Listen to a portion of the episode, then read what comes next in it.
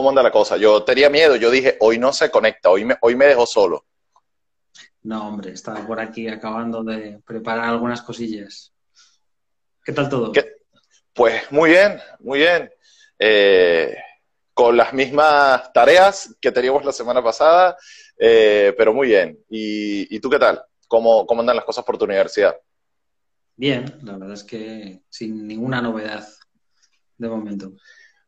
Lo que, lo, que no está tan bien o lo que quizá está un poco más eh, de manera turbia o turbulenta es, es, el ámbito comunicacional, ¿no?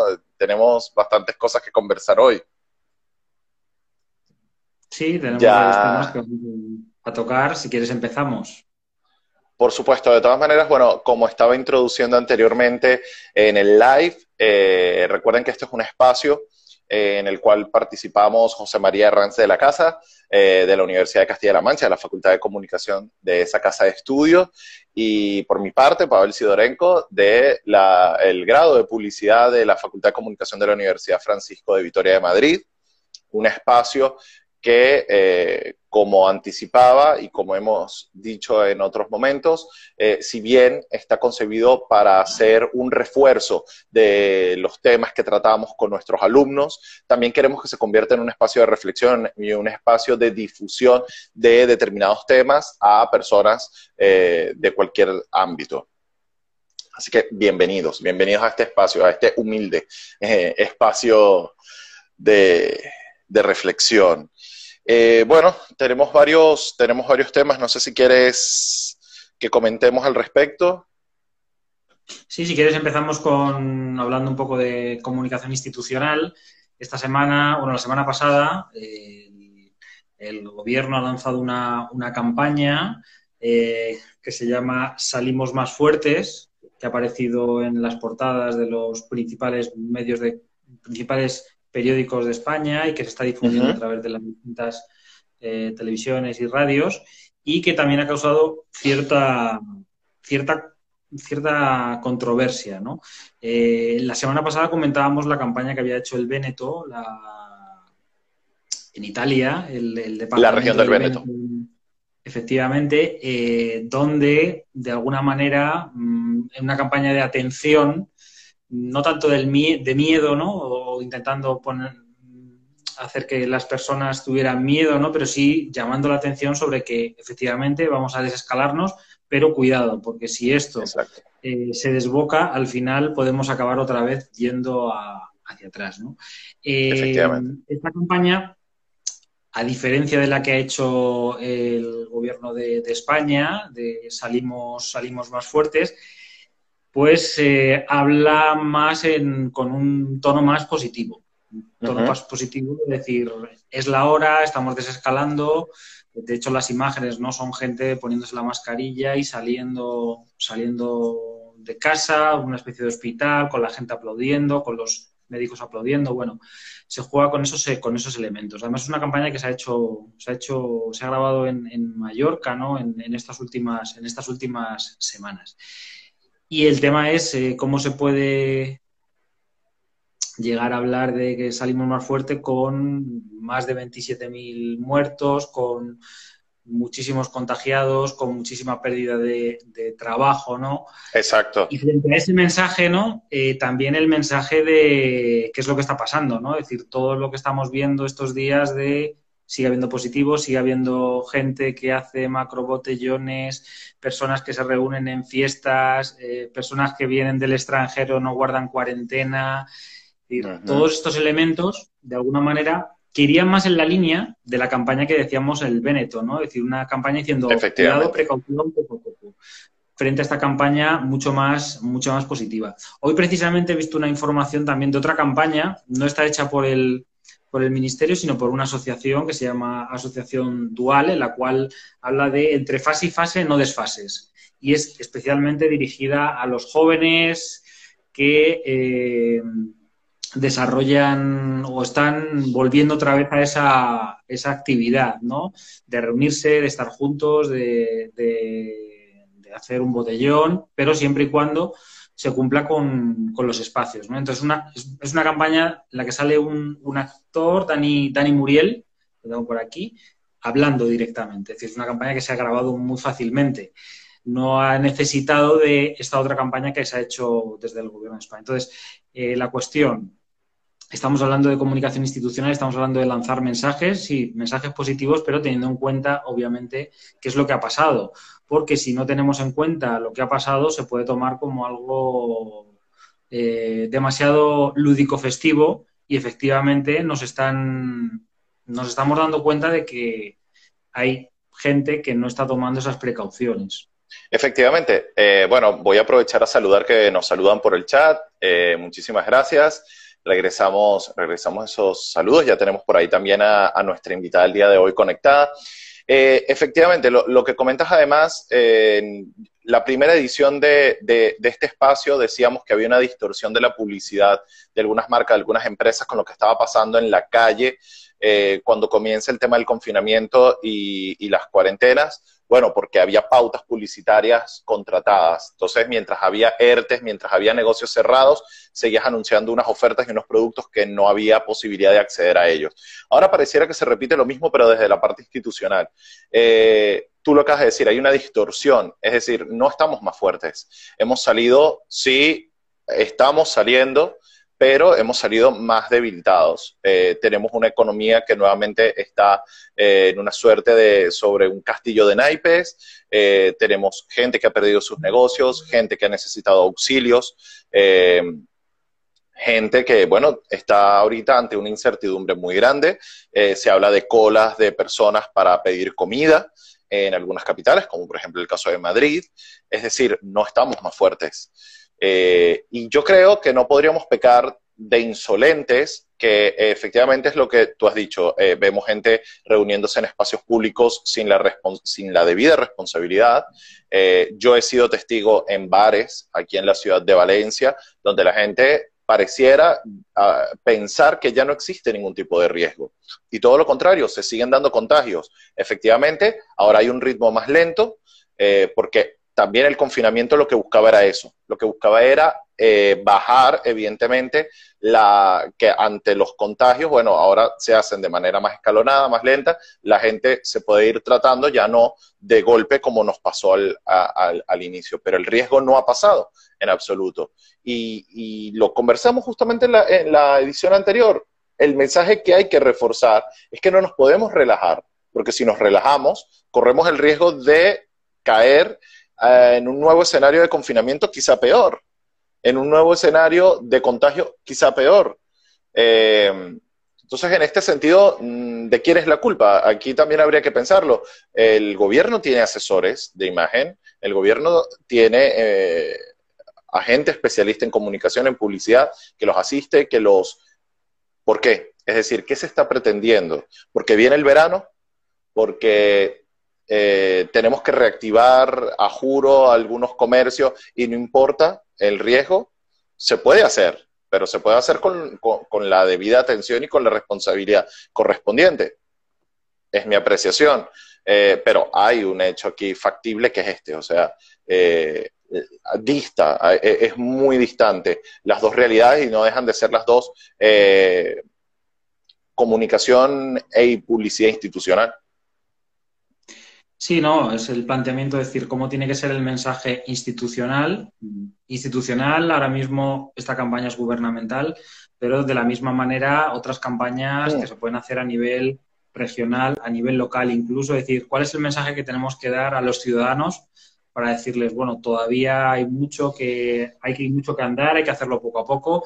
Yo creo que hay que seguir lanzando mensajes positivos. Hoy, por ejemplo, eh, se decidía que el, Festival de Teatro Clásico de Almagro se iba a celebrar en una versión mucho más pequeñita, eh, con menos actuaciones, con el distanciamiento físico de las personas en las actuaciones, en espacios abiertos. Es decir, al final eh, tenemos que volver a esa normalidad o esa nueva normalidad o seguir haciendo las cosas que se venían haciendo, pero con las precauciones debidas, ¿no? Y eso es lo que nos va a permitir que poco a poco nos sintamos, nos sintamos que estamos, estamos volviendo ¿no? a esa, esa realidad.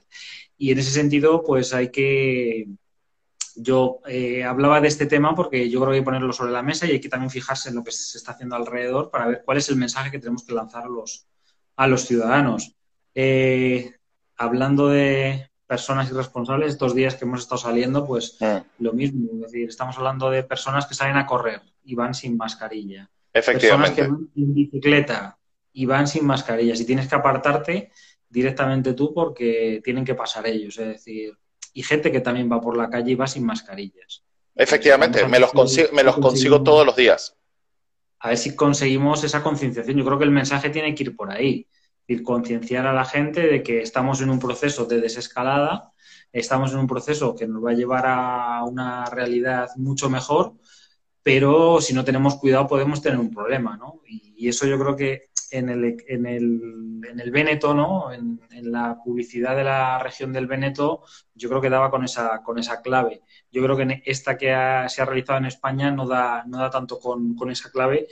Eh, frente a la otra campaña que se hizo a principios. No sé si la recuerdas, que era este virus lo... Lo paramos entre todos. Lo paramos, lo, pasamos unidos, lo paramos unidos, lo paramos unidos. O eso, lo paramos unidos, exacto. exactamente. Es una campaña en la cual vamos a unir fuerzas, vamos a aportar cada uno lo que podemos aportar y así de manera lo, podemos superar. Yo creo que aquí no ha estado tan, tan acertada, tan acertada el, mensaje, sobre todo el mensaje que hay que lanzar a la población. Eh, y es eso, o sea, es que no se puede abandonar el optimismo, pero tiene que ser un optimismo acompañado de cautela, tiene que ser un optimismo acompañado de advertencia, porque lamentablemente la situación no ha sido ni remotamente solventada y estamos un poco lejos. De hecho, hoy tuvimos reunión de universidad y bueno, se habla de arrancar con un modelo mixto, un modelo híbrido entre lo, entre lo presencial y lo virtual, porque evidentemente la situación sigue siendo delicada, sigue siendo, entonces, bueno, hay que compaginar, hay un estado de contingencia y aunque venga el verano y eso implica vacaciones y eso implica ganas de divertirnos, eh, pues evidentemente es un verano atípico, es una temporada de vacaciones atípica con una circunstancia muy concreta que nos obliga a ser muy prudentes. Pero esa prudencia tiene que ser, evidentemente, y tú lo acabas de señalar, compromiso de todos. Entonces, bueno, si no existe desde la colectividad o hay sectores eh, de la colectividad que no respetan, pues ese mensaje se tiene que reforzar desde las instituciones. Muy bien. Eh, si quieres, entonces, ya que tenemos a nuestra invitada por acá, eh, le damos pase a ella y luego tú y yo seguimos con la conversación. Muy bien, perfecto. Venga. Bueno, eh, mi invitada del día de hoy eh, es un gustazo tenerla por acá, es Nauri Escalona. Nauri em, en estos momentos es la recién estrenada gerente de proyectos de Save the Children en Venezuela, pero a su vez también es la fundadora del Observatorio de Políticas, eh, de Servicios y Políticas Públicas que está llevando además un proyecto increíble eh, ahora en Venezuela que se llama En Educación Juntos eh, somos, eh, somos Más. Y Nauri, bienvenida. Hola, hola, bueno, hola a todos y a todas. Muchísimas qué gracias gustazo, por la Qué, qué gustazo tenerte por acá te estaba introduciendo, te estaba introduciendo brevemente, estaba diciendo que, bueno, efectivamente te acabas de estrenar como gerente de proyectos de Save the Children, pero que a la vez eres fundadora del Observatorio de Servicios y Políticas Públicas. Así es, bueno. Lo he dicho bien, ¿verdad? Sí, sí, sí. Muchísimas gracias por esa super presentación, de verdad. Feliz de estar aquí contigo.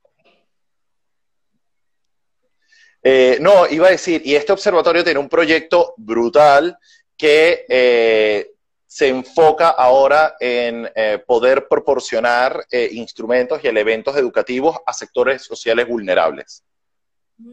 Correcto. Bueno, esta fue una iniciativa que se ha llevado todo nuestro corazón. Eh, surgió en el marco de la suspensión de actividades para prevenir todo el tema de la propagación de la pandemia en Venezuela. Sí. Eh, de hecho, surgió en una conversación de WhatsApp con compañeros del colegio, eh, porque bueno, hay varias mamás ahí que estaban preocupadas por todo esto, que iba a pasar, que los niños iban a perder sus contenidos pedagógicos, que no sabían muy bien qué hacer. Entonces, bueno, eh, como tuve la oportunidad de ser directora de educación en la alcaldía de Sucre, acá en Venezuela, pues es algo que me toca en lo más profundo de mi corazón. Así que dijimos, bueno, vamos a ponernos de acuerdo, a ver quién se anima y hacemos algún proyecto para ayudar a la gente y tal. Y empezamos a hablar, eh, todo empezó entre amigos, entre compañeros, entre conocidos, eh, y poco a poco pues fuimos dándole como una estructura la idea que queríamos hacer, que era básicamente realizar unos manuales de nivelación pedagógica en lectura, escritura y operaciones matemáticas básicas, que es como el centro de, de, digamos, el foco que queríamos atender un poco para apoyar a los niños en esta situación, eh, a los docentes, porque además hay una particularidad en Venezuela y es que mientras en el mundo se está desarrollando y eh, se está implementando desde hace muchos años la, educación en línea, pues en Venezuela resulta un reto titánico, porque acá el tema de la conectividad es, un problema muy grave. Eh, Adicionalmente, los maestros pues tienen unos sueldos muy bajos, lo que, y, por supuesto que, digamos, en otros contextos, de pronto en España, donde eh, el Internet es, digamos, de acceso masivo, pues es una herramienta que podría ser más manejable o más potable de cara al sector educativo pero en Venezuela definitivamente haber tomado la decisión de pasar, de terminar el año escolar bajo la figura de la escuela en línea, eh, implica trasladar los costos de la educación a las familias y a los maestros. Entonces ellos tendrían, en efecto, tuvieron que hacerlo, disponer de sus recursos propios para poder darse a Internet. Estamos hablando de un grupo eh, de educadores que muchos de ellos incluso no tienen un teléfono inteligente. Eh, los, los, megas, pues es, carísimo, por supuesto. Sí, eh, para contextualizar un poco, de hecho, además, los sectores a los que va dirigido son lugares que geográficamente no tienen electricidad, no tienen servicios básicos y por tanto menos tienen ese tipo de, de conexión. Pero quería preguntarte, y sobre eso que estás comentando, eh, ¿Cómo, logra una ONG, cómo logra un proyecto y cómo logra el observatorio empezar a comunicar, empezar a transmitir este tipo de iniciativas en el marco de, un escenario tan difícil como el que describes? Bueno, los retos son múltiples. En primer lugar, para cualquier organización no gubernamental o de la sociedad civil, es importantísimo tener los objetivos claros. Es decir, tenemos que saber qué es lo que vamos a comunicar y para comunicar tenemos que saber qué es lo que vamos a hacer, cómo lo vamos a hacer, tener clarísimo cuáles son cada uno de los proyectos y las iniciativas que vamos a impulsar. Eh, además, seleccionar muy bien la pertinencia a los proyectos. En este caso, por ejemplo, en el proyecto nuestro que se llama En Educación Juntos Somos Más, la idea es atender o responder a la emergencia que se creó eh, de cara al COVID-19. Entonces es muy importante que todas las organizaciones focalicen sus esfuerzos, en el caso de las que tienen ya proyectos andando desde hace mucho tiempo, pues todas se han visto en la necesidad de ajustar incluso no solo sus líneas de comunicación, ajustar sus proyectos, ajustar sus presupuestos, eh, bueno, porque ahora nos toca operar en unas condiciones totalmente diferentes. Ya no podemos comunicarnos cara a cara, tenemos que, digamos, apropiarnos de las herramientas tecnológicas, realizar todo lo que tiene que ver con estrategias comunicacionales más diversas, pero sobre todo pertinentes, ¿ok? Y eso es un reto en sí mismo. Otras cosas importantísimas en términos de credibilidad para las organizaciones tiene que ver con la transparencia en el manejo de los resultados, en el manejo incluso de los fondos destinados a cada uno de los proyectos. Eso es un reto importantísimo y que las ONGs tienen, por supuesto, una larga trayectoria al momento de... Bueno, este es justamente uno de los problemas que, que existen en Venezuela, que es el tema de la conexión. Las conexiones. A ver, Nauris, ¿qué te perdimos? Ya te perdimos brevemente. Aló, ¿me, me, escuchan? Ahora te escucho, pero no te veo, pero puedes continuar. Ahora. Bien, estamos en vivo. Recordemos que la, la, plataforma en Venezuela aquí es un poco complicada. Sí, por eso, tranquila, tranquila. Les voy, les voy comentando. Otra cosa importante en términos de comunicación tiene que ser el tema del lenguaje inclusivo. Es decir, nosotros tenemos que seguir fortaleciendo eh, la inclusión, eh, tenemos que entender que no todos nos comunicamos de la misma manera y por los mismos canales, que no todos tenemos las mismas vías y el mismo acceso a las tecnologías. Eh, y eso también es un reto importante. España en este caso, en este caso, ¿cómo, ¿cómo lo atienden ustedes? Es decir, ustedes tienen unas redes sociales, pero es justamente me estás diciendo que hay que ser inclusivo. Eh, aparte de eso, ¿cómo refuerzan ustedes este proceso de comunicación? Bueno, nosotros tenemos además la gran bendición de tener unos aliados institucionales maravillosos. Tú eres uno de ellos, así que aprovecho la oportunidad de agradecerte porque eres especialista en el área de comunicación y por supuesto para nosotros ha sido un valor agregado tenerte como voluntario en esta iniciativa porque justamente nos dan luces sobre cuáles son esos mecanismos que podemos ir utilizando y que hasta el momento desde la organización no habíamos implementado. Por ejemplo, la idea del podcast eh, me parece súper genial. Eh, nosotros como organización no lo teníamos y bueno, justamente la sesión de hoy va a difundirse por esa vía. Y eso, bueno, nos encanta y te apoyamos muchísimo en esa idea. También ¿Y, sobre el, ¿Y sobre el terreno? No, digo sobre el terreno, digo, eh, sobre el terreno, ¿qué tipo de estrategias implementan? Sí, bueno, justamente eh, em, estamos desarrollando algunas estrategias importantes con alianzas institucionales. Eh, por ejemplo, estamos haciendo una, hicimos, firmamos ya una alianza con la alcaldía del municipio Atillo, aquí en Caracas, y con los comedores de Alimenta la Solidaridad en Petare, eh, justamente para poder llegar de manera presencial a los niños de, más escasos recursos, porque ellos no tienen acceso a Internet, ellos no tienen acceso a conectarse en una página web y descargar el manual, que también lo vamos a colgar en, en nuestras redes sociales y en nuestra página del observatorio. Eh, y la idea es, por supuesto, utilizar estrategias diversas. Una de ellas es, por supuesto, la difusión digital, pero otra es la difusión en físico para todos aquellos niños que evidentemente no tienen la posibilidad de conectarse a Internet, de descargar un archivo o de trabajar en digital con una computadora en casa.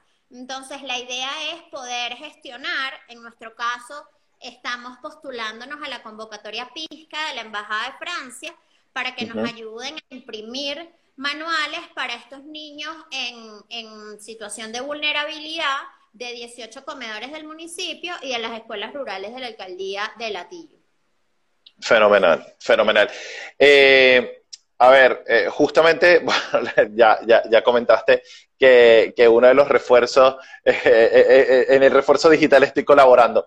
pero una de las ideas justamente que, que teníamos que además a los propios docentes, que también van a ser voceros, gente que está ligada al ámbito educativo, tenga también a través de los canales digitales del proyecto y del observatorio eh, información que los mantenga actualizados. Eh, es decir, la idea es atacar, entiendo, eh, ambos escenarios que los docentes y que la gente que está eh, de alguna manera destinada a transmitir el mensaje educativo también se mantenga actualizado y por el otro poder proporcionar a los chicos eh, materiales que permitan reforzar y complementar la formación que, bueno, en estos momentos entendemos que es bastante accidentada, ¿no? Correcto.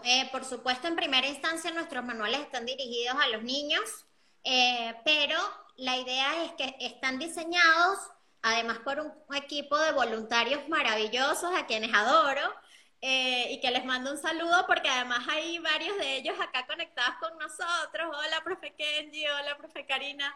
Eh, los saludo con mucho afecto y mucho cariño porque ellos han sido el motor de esto.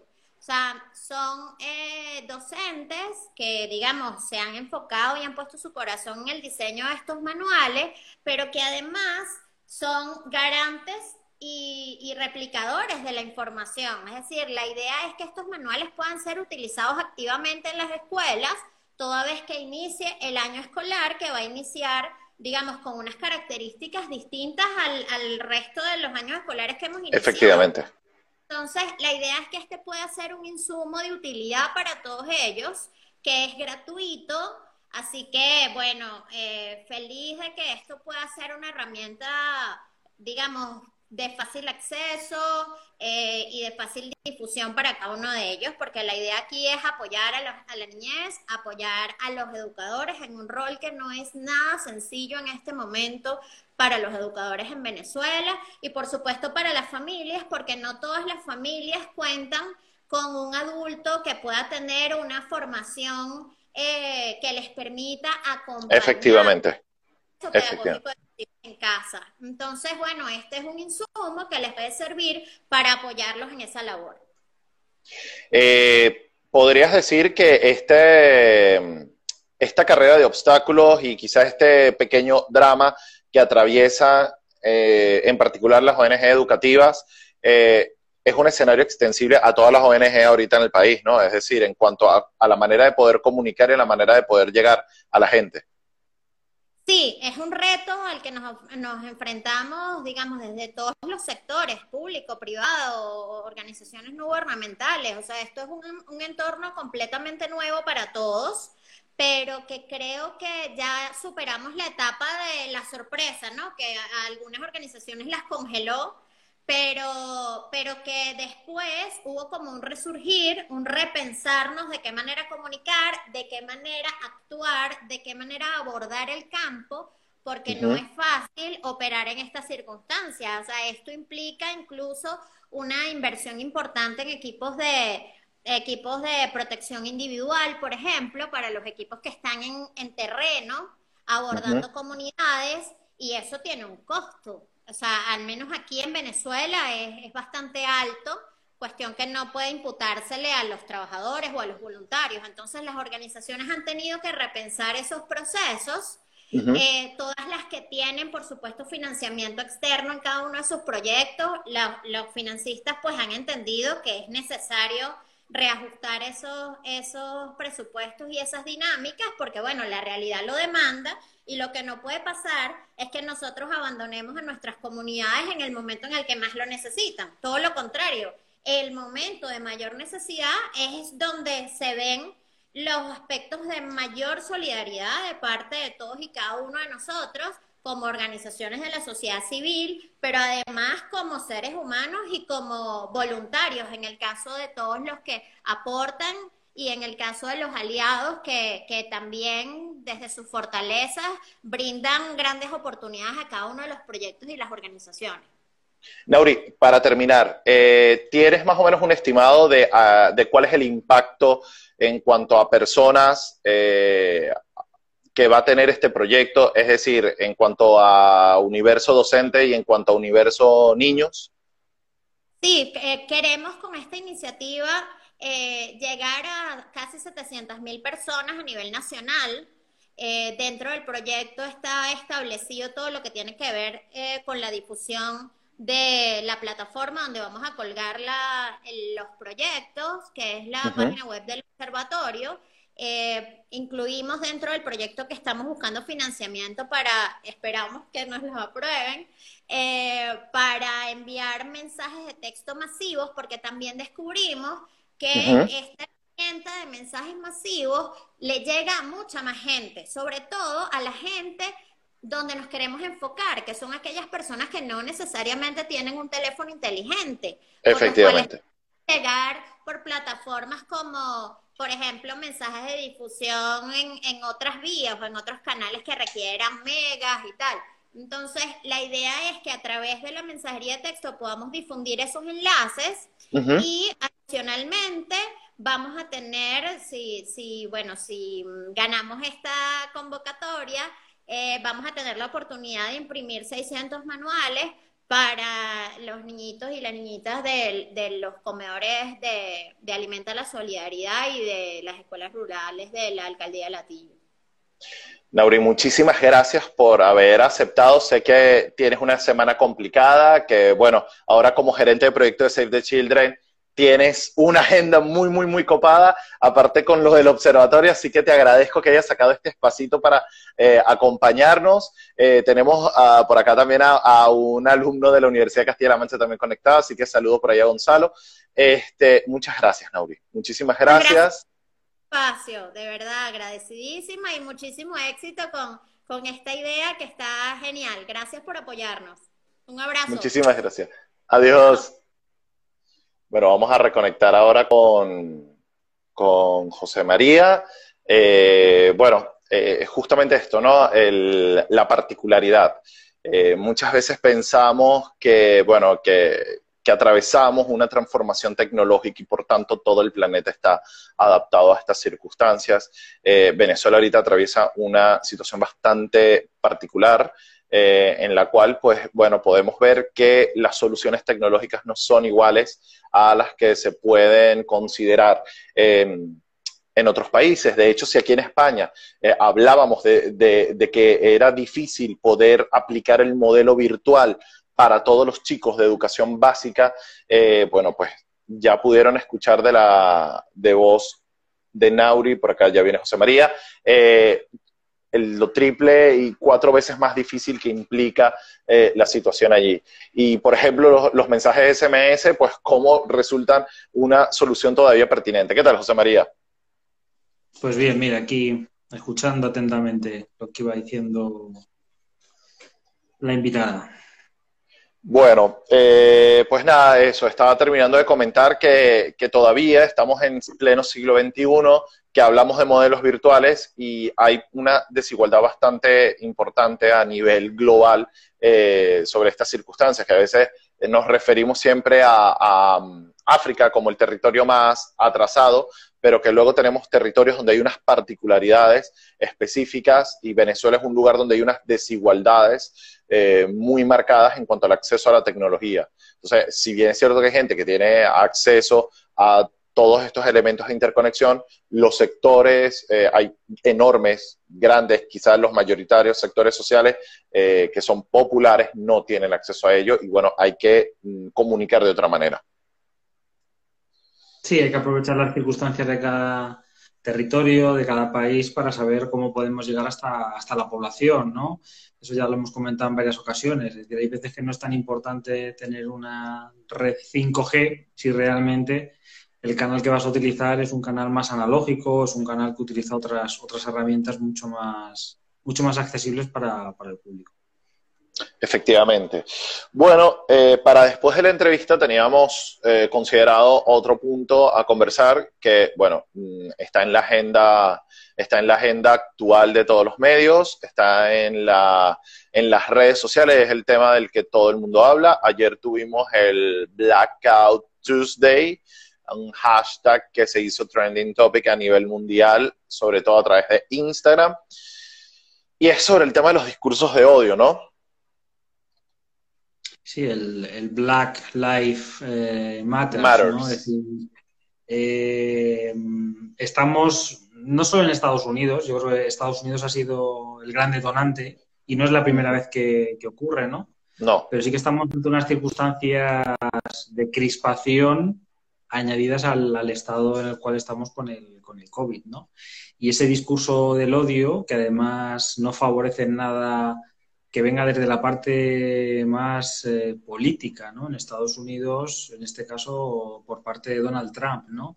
Y el uso de los canales que está utilizando, como sabemos, es muy tuitero, ¿no? Pues utilizar como Twitter para lanzar esos mensajes de odio que el propio, el propio la propia red, ¿no? Los ha calificado así, que ha encrespado mucho más al, al propio presidente, es decir, como si fuera eh, la red fuera un, lugar sin ley ¿no? y sin se puede hacer cualquier cosa, pues eh, ha puesto sobre la mesa otra vez este, este gran debate. De hecho, estos días leía que, aunque Twitter no es uno de los grandes protagonistas en, en, el, Internet ahora mismo, pero sí que está en Facebook y está Google, de cara también a, las elecciones de noviembre, pero el hecho de, haber realizado este, este control, ¿no? Que se hace a cualquier ciudadano que lanza este tipo de mensajes, y, que los etiqueta, ¿no? O incluso los puede llegar a, borrar para evitar todo este tipo de, bulos, desinformación, falsas eh, discursos del odio, pues de alguna manera puesto sobre la mesa para qué utilizamos estas, estas, redes, estas redes sociales. Quizás yo, yo, yo creo que lo más delicado, porque sí es cierto que Trump desde, desde su primera campaña, ¿no? ni siquiera vamos a decir desde cuando llegó a la presidencia, desde su primera campaña se, se convirtió en una fábrica de desinformación y de bulos y, y, tuiteaba de una manera bastante ligera e inclusive irresponsable. Creo que en el punto en el que nos encontramos ahorita, también eh, la manipulación eh, desde estas propias plataformas eh, sociales y digitales se extiende a cualquier actor político.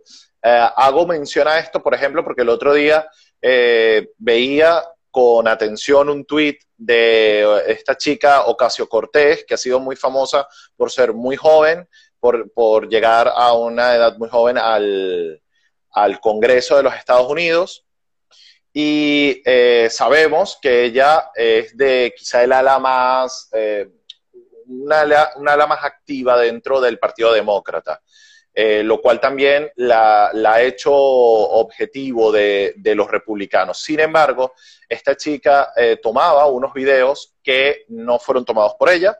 Ella lo que hacía era replicar unos videos que, que que tomó la gente en un episodio muy lamentable en la ciudad de Nueva York, donde dos patrullas de policía se topan con una multitud, al toparse con la multitud, la multitud les arroja objetos eh, y lo que hacen estos dos vehículos es como avanzar un poco, a lo cual parte de la multitud, eh, unos se caen, otros se tropiezan, pero el tweet de Ocasio Cortés decía, eh, efectivos policiales de la ciudad de Nueva York atropellan a manifestantes. Bueno, resulta que no hubo atropello. Luego se demostró que no hubo tal atropello, es decir, hubo esta intención un poco de asustar por parte de estos dos vehículos, lo cual no deja de ser delicado. También es una situación muy tensa. Eh, también hay que imaginarse la situación de estos efectivos policiales dentro de esos vehículos, acorralados por esta multitud.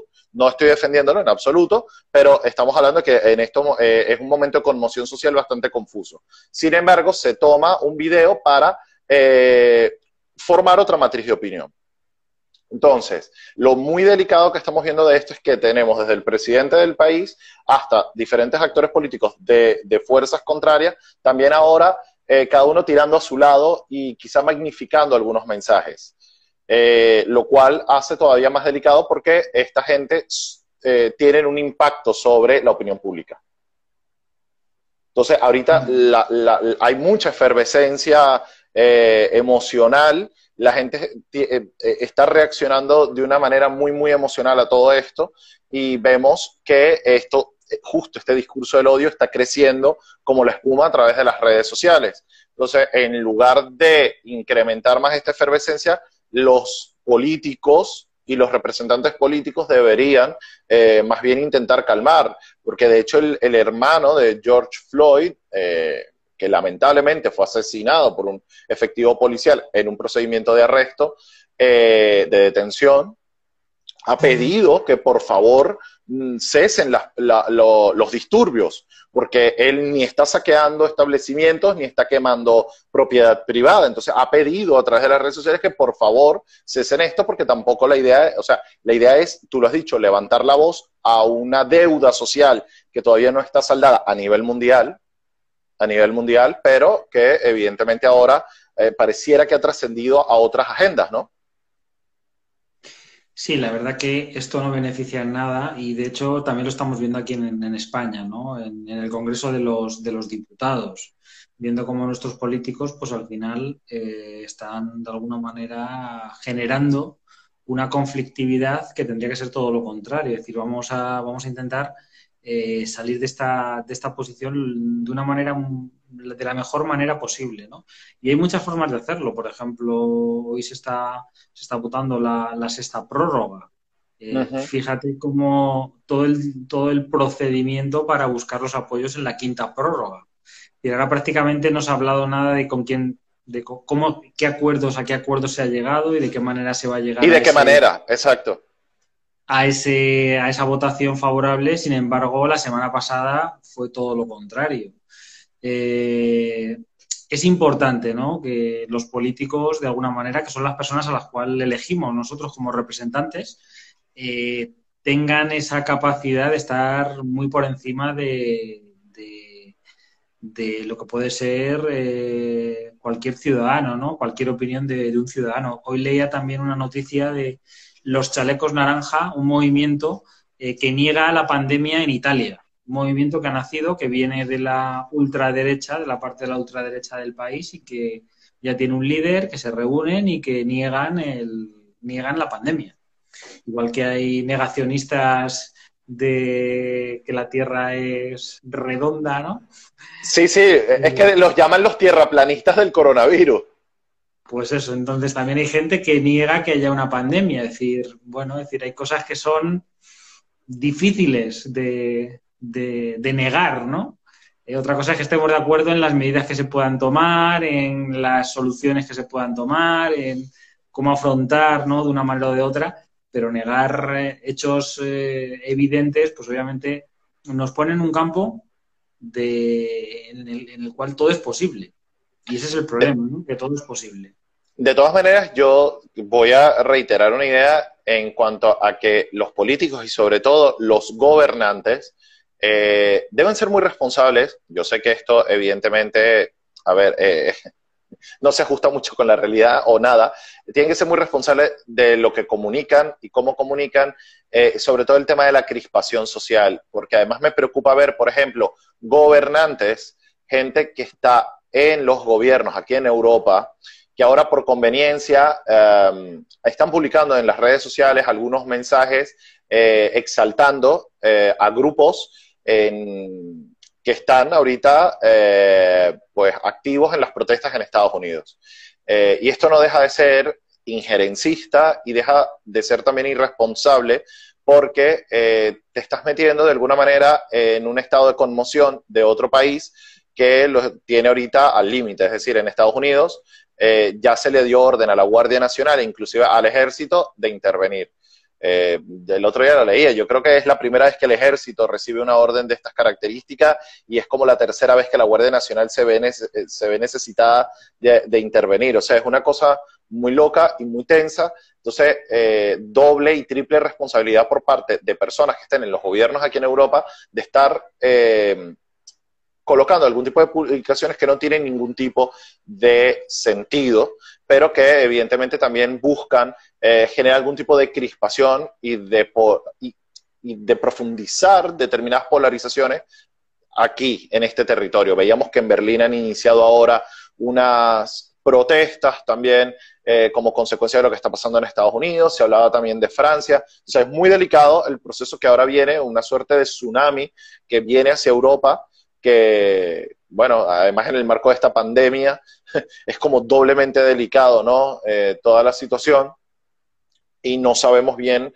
eh, a qué nos vamos a afrontar. Entonces, ahorita, eh, tú lo comentabas, estamos atravesando un momento también muy delicado en cada país, en temas de economía, en temas sociales, como para que encima crispemos más de manera irresponsable o ligera. Bueno, yo creo que es, es hora de ir acabando, ¿no? Vamos a ver las recomendaciones. ¿Nos has traído alguna recomendación hoy, Pavel? Sí, justamente hablabas de la particularidad del presidente de los Estados Unidos con Twitter, su relación particular con Twitter. Ah, Netflix ha estrenado una serie que se llama Space Force, eh, Fuerza Espacial, que eh, está protagonizada principalmente por Steve Carell, este humorista, eh, estadounidense que se hizo famoso con aquella película de Virgen a los 40. Eh, que no viene más que ser una sátira a justamente esta medida que, de Donald Trump de crear una fuerza de defensa espacial. Y bueno, evidentemente capítulo tras capítulo se habla mucho sobre todo de la manera en que el gobierno estadounidense eh, comunica. Bueno, nos hablan aquí temas de Ámsterdam, también eh, el tema de las manifestaciones. Bueno, esta serie está muy bien, es mucho humor estadounidense, pero eh, satiriza sobre todo el tema de la comunicación desde el gobierno de los Estados Unidos y sobre todo este fenómeno en particular de la creación de la Fuerza Espacial. Así que eh, es una de las tendencias en Netflix, así que le recomiendo Space Force. Cuéntame tú. Yo voy a recomendar un podcast que se ha iniciado este mes. Ah, que se llama Comunicación Política. Está realizado por un compañero, antiguo compañero de la facultad, Francisco Seoane, y que ha empezado este, este mes, como decías, miembro de ACOP, de la Asociación de, de Comunicadores de, sobre Comunicación Política. Comunicación política.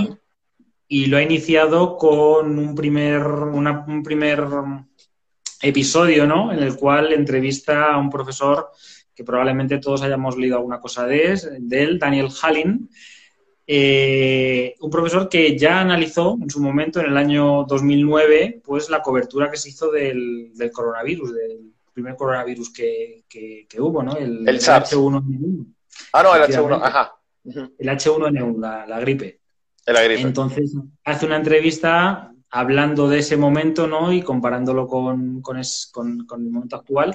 Y luego también tiene otros colaboradores y secciones eh, que es muy recomendable, ¿no? Es, es un podcast que es mensual y que nos pone un poco al día de todo lo que son los puntos y, elementos que se pueden que se pueden tener en cuenta cuando hablamos de comunicación política. Fenomenal. Pues yo creo que podemos llegar hasta aquí. Agradecer a la gente que ha estado participando a través del chat, eh, la gente que nos ha saludado por allá, la gente que se ha quedado con nosotros hasta ahora. Eh, DJ José María, ¿tiene alguna recomendación para el día de hoy? Sí, estoy, estoy cargando, estoy cargando. Yo, te confieso, voy con mi confesión, te confieso que tengo pendiente escuchar el podcast de, de Paco. Eh, lo vi y quiero tener un espacio tranquilo para poder con calma escucharlo. Bueno, pues vamos con una canción. Que probablemente hayas escuchado.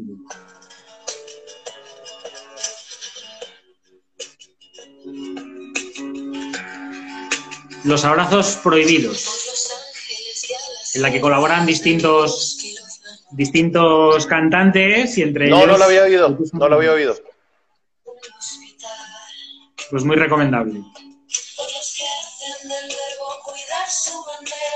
Además, hoy en el día en el cual han dado el premio, el premio Príncipe Princesa de Asturias a, Princesa de la Asturias. A todos los, los sanitarios, pues es un, es un buen, es una buena canción, ¿no? Para acabar esos abrazos prohibidos que próximamente dejarán de estar tan prohibidos, ¿no? Esperemos, esperemos. Bueno, José María, un gustazo estar otro miércoles por acá. Muy bien, Eh, nos vemos el próximo. efectivamente. Venga, hasta Venga. luego. Hasta luego.